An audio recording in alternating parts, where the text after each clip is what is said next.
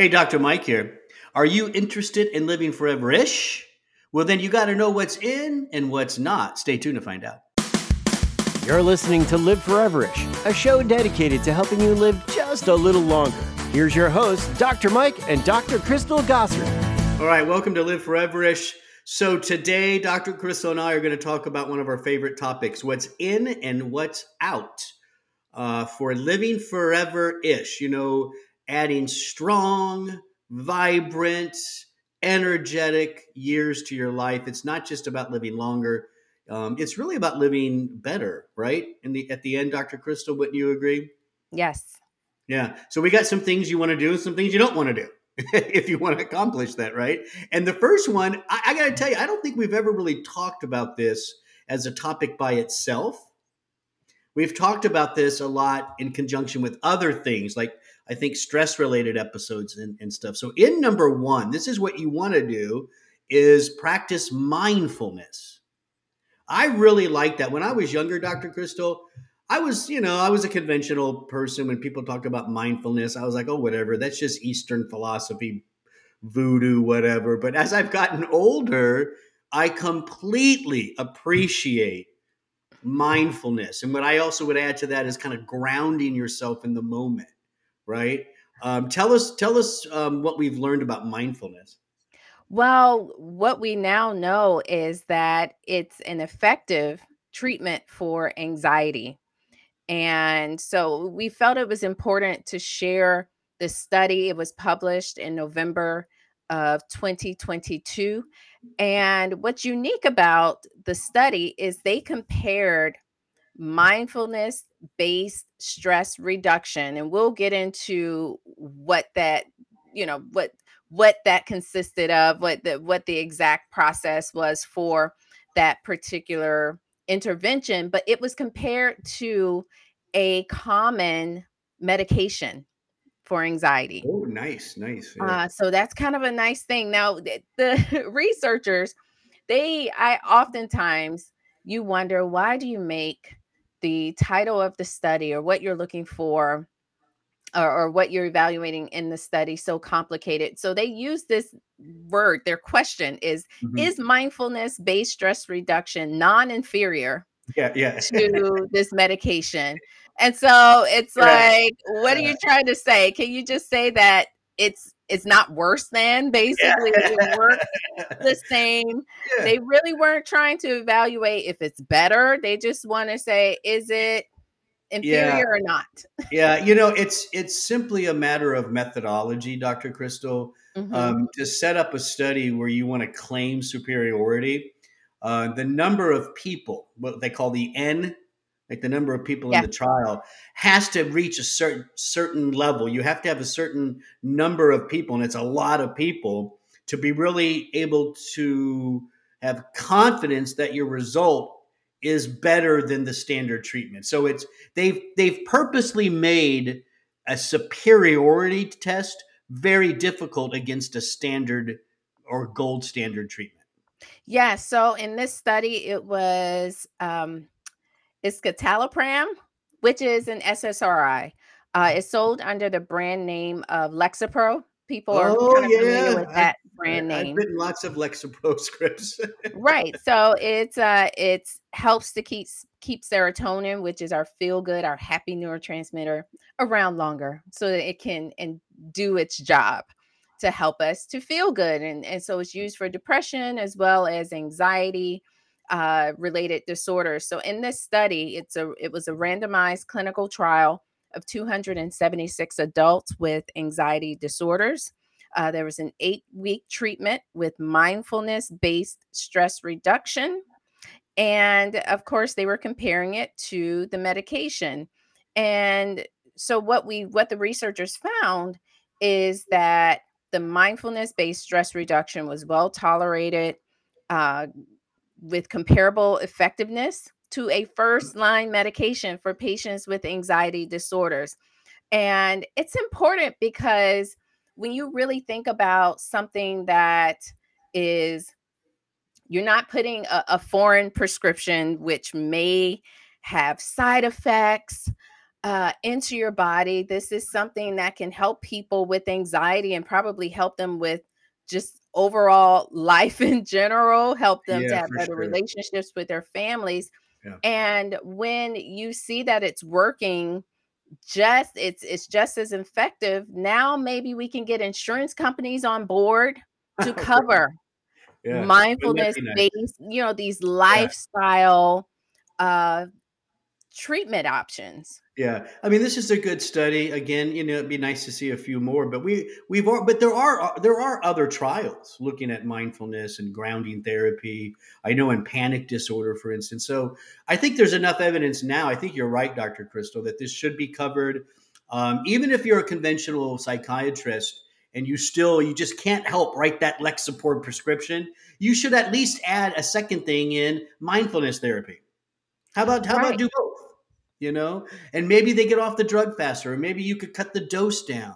That's integrative medicine, and I don't understand why more clinicians don't get on board with that. It's a little frustrating.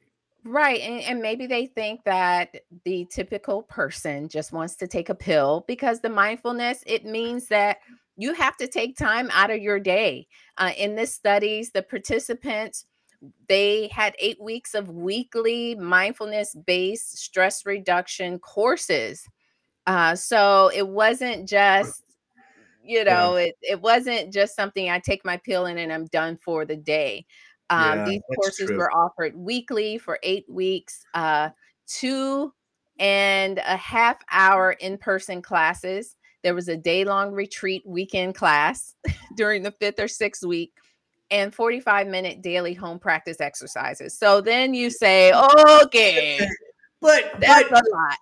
It is a lot. It is a lot. So the first thing I, like, my first comment to that is, well, that's be- you know, people want to do just a pill because conventional medicine has trained them to want just a pill, right? Let's Right. we're a part of that problem. Number one, number two, um, you're still talking about people who didn't take a medicine.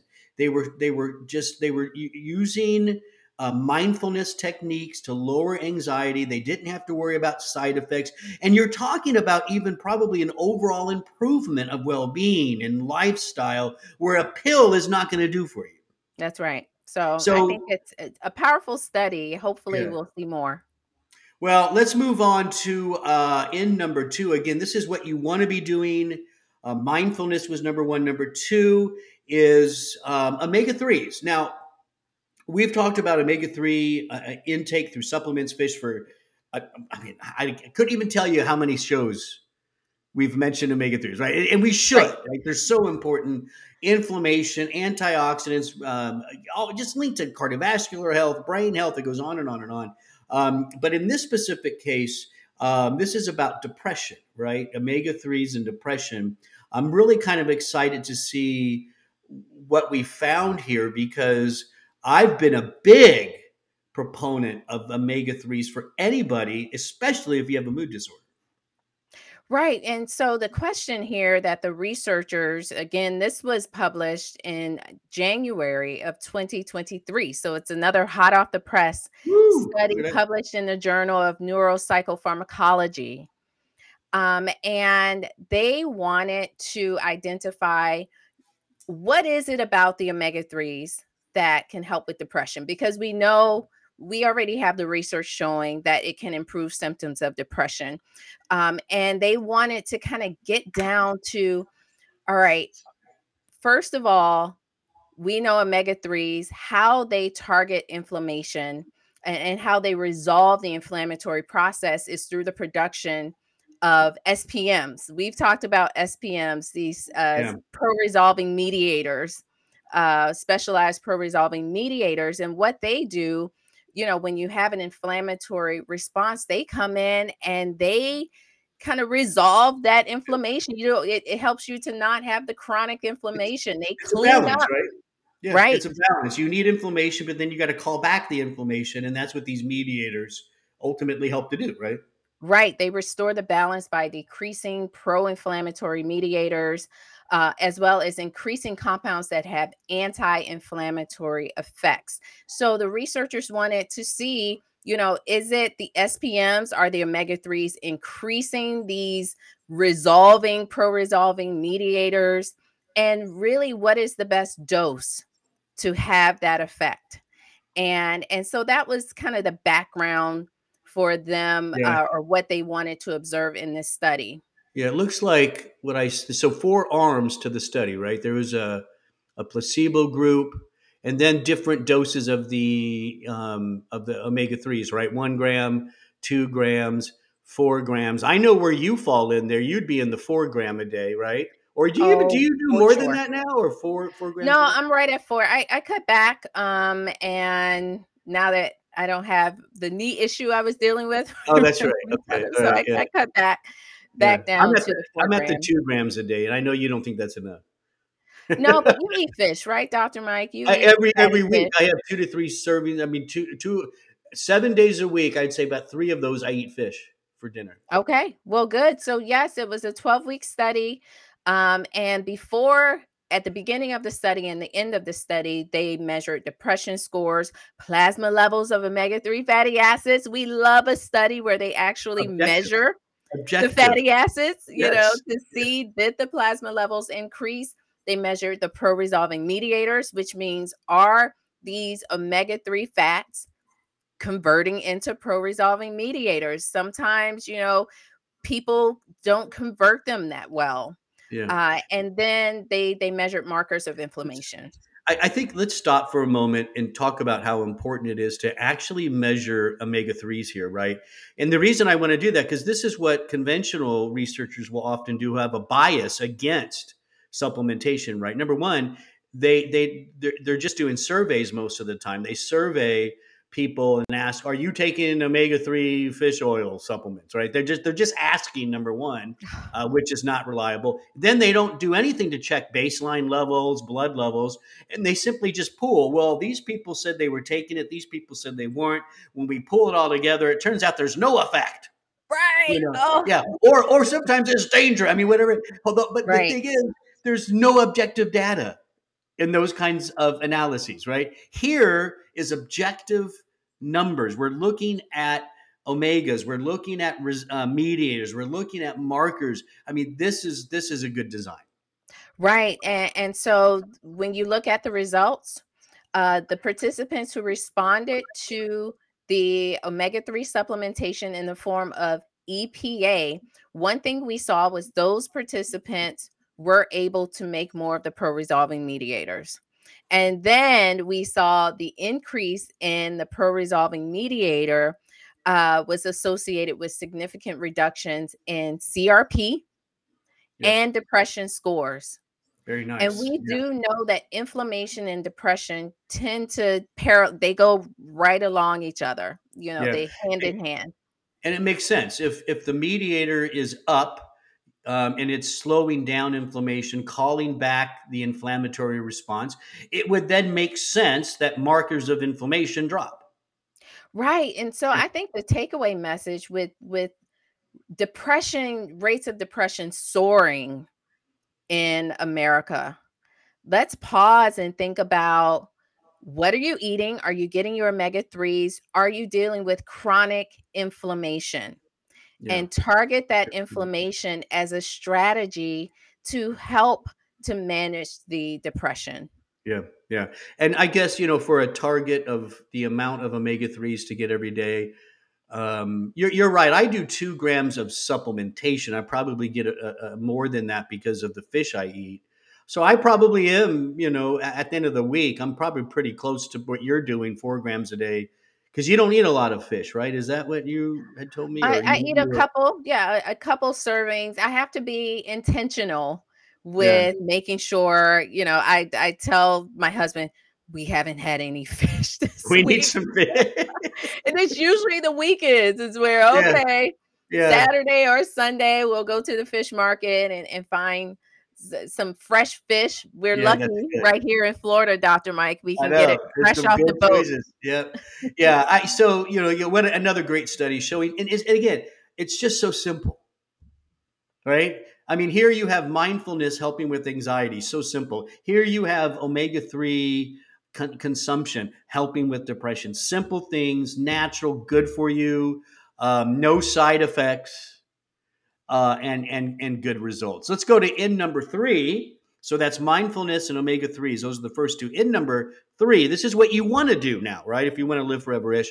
And this is something um, that I think we need to talk about more. It's called NAFLD, but it's it's basically non-alcoholic liver disease, all right, or fatty liver disease. This is where not because of alcohol, but because of the foods we eat, inflammation, processed stuff, the gunk, the sugar, we, our our livers just get engorged right? right? They have a hard time processing all of this. So we call it non alcoholic fatty liver. And it turns out vitamin E, besides some lifestyle changes too, right? It's, you know, it'd be nice to cut out some yes. of the sugar, but uh-huh. vitamin E can play a good role in this, right? Right. And and so this is uh or was a meta-analysis, which means that they the researchers scoured the literature to find all the studies they can find. So you do, you know, a, a search in and usually PubMed and, and you search the literature to find all the studies with vitamin E and non-alcoholic fatty liver disease. And usually you have your inclusion criteria, exclusion criteria. In this particular case, nine articles were included uh, enrolling a total of 569 patients. There were 274 patients in the vitamin E group when you kind of total up all of those studies, and 295 patients in the placebo group. Right. Very uh, nice. Uh, eight yeah. of those studies compared the changes in ALT levels. Uh, and so, Dr. Mike, do you want to share or talk about ALT and, and some yeah. of those markers, ALT, yeah. AST? ALT, AST, and there's other ones that you can look at. At the end of the day, these are simply markers of, of liver inflammation. And so um, the higher these go, it's telling us that there's some sort of inflammatory process going on in the liver. It could be viral related, in some cases, alcohol related. Mm-hmm. But in this case, um, those have been ruled out. And what you're left with is the standard American diet and, and the stress that we live with, right? The liver filters everything that comes through. And so if it's a lot of processed foods, processed flours and sugars, the liver just gets engorged, causes some inflammation, and that you can measure that um, with these enzymes because they're going to increase um, in in your in your bloodstream. Um, I want to I want to back up for a second and, and just mention too. You know, a meta-analysis is, is a powerful tool for tool for us in the supplement industry we don't have the billions and billions and billions of dollars that the pharmaceutical companies have, right? Where they can do all kinds of studies with thousands of. A meta analysis allows us to increase, in a sense, the number of subjects mm-hmm. in in, a, in similar studies, and it just it adds more credibility. Yeah, um, it adds credibility right it adds credibility and and what i like is occasionally and we find this with the dietary supplement industry you may have a study that says this doesn't work and then you'll have a, a, random study that says that doesn't work and then but sometimes we like to look at what we call the preponderance of evidence right, we yeah. like to look at in general when you look at the studies as a whole what is the message that we can take away. Uh, and so that's also beneficial when you're looking at meta analysis yeah, uh, to kind of say, okay, does this really work? And yeah. so in eight of the studies, they compared the changes in ALT. Again, on your typical lab work, you'll hear your doctor may say your liver enzymes. You know, that's that's, that's another way we we describe these. So the ALT uh, improved in the vitamin E group compared to placebo in eight of those studies. Uh, seven of the studies compared the change in AST, another liver enzyme, between the patients who received vitamin E and placebo. And the average reduction in AST levels was significantly greater in the patients receiving vitamin E, as well as changes in BMI. So the participants who you know, who were supplementing with vitamin E saw improvements in their body mass index, nice. meaning that's good. Yeah. They lost some weight.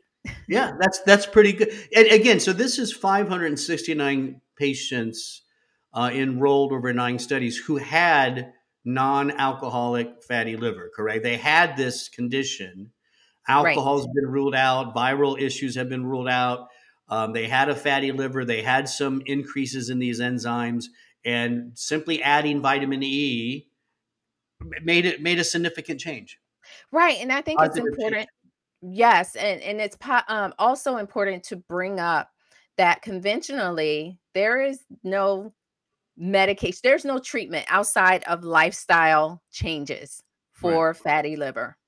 Um, so yeah. to see that along hopefully along with lifestyle changes, right? Diet changes, yeah. exercise changes, adding in some vitamin E can also help you in your efforts. Yeah, the la- it was interesting. The very last thing they noted in all these studies was that um, there were no changes in what are called fibrosis scores. I just want to mention that, and that's not surprising because if some of these patients actually had developed areas of fibrosis or fibrotic liver, that's dead liver. That's just collagen now. Nothing helps that. I mean, when you when you have fibrosis, there's not a thing other than liver transplant there's not a thing in conventional, there's not a thing on supplement side that can turn a fibrotic scar into a healthy liver cell. that's just not going to happen. So that's that's not surprising. But when you look at those um, uh, liver enzymes, that these are good these are good results that really conventional medicine doesn't have much to say about. Right. All right, now those are the things you want to do. Living forever, stronger, energy, vibrant lives. That's that's great stuff. But there's things you don't want to do um, and I, I, find this one interesting because I think you and I've had some conversations about this. Um, but what you don't want to do is is eat meals late in the day, or what they call late meal times. Is that correct? Correct, and so we can define that. Um, but in this study, the, the the title is "Late Meal Times Encourage Weight Gain." Now, what's considered late? Uh, in the study, the late meal period, those individuals ate at about, uh, well, their last meal was 9 p.m. So they started 1, 1 p.m., 5 p.m., and 9 p.m. 1 p. So that 1 p.m. that means there's they're not so they're not eating anything until lunch, basically. Is that right? What? So these are the the the probably they're they're skipping breakfast and they're eating at at 1 and then they're ending at 9. Now the early meal study period, 8 meals around 9, the typical yeah. time, 1 p.m. and 5 p.m. was the last meal. Right. And so they compared the two, the total amount of calories and physical activity during the two study periods was identical. Uh, the meals and physical activity was controlled.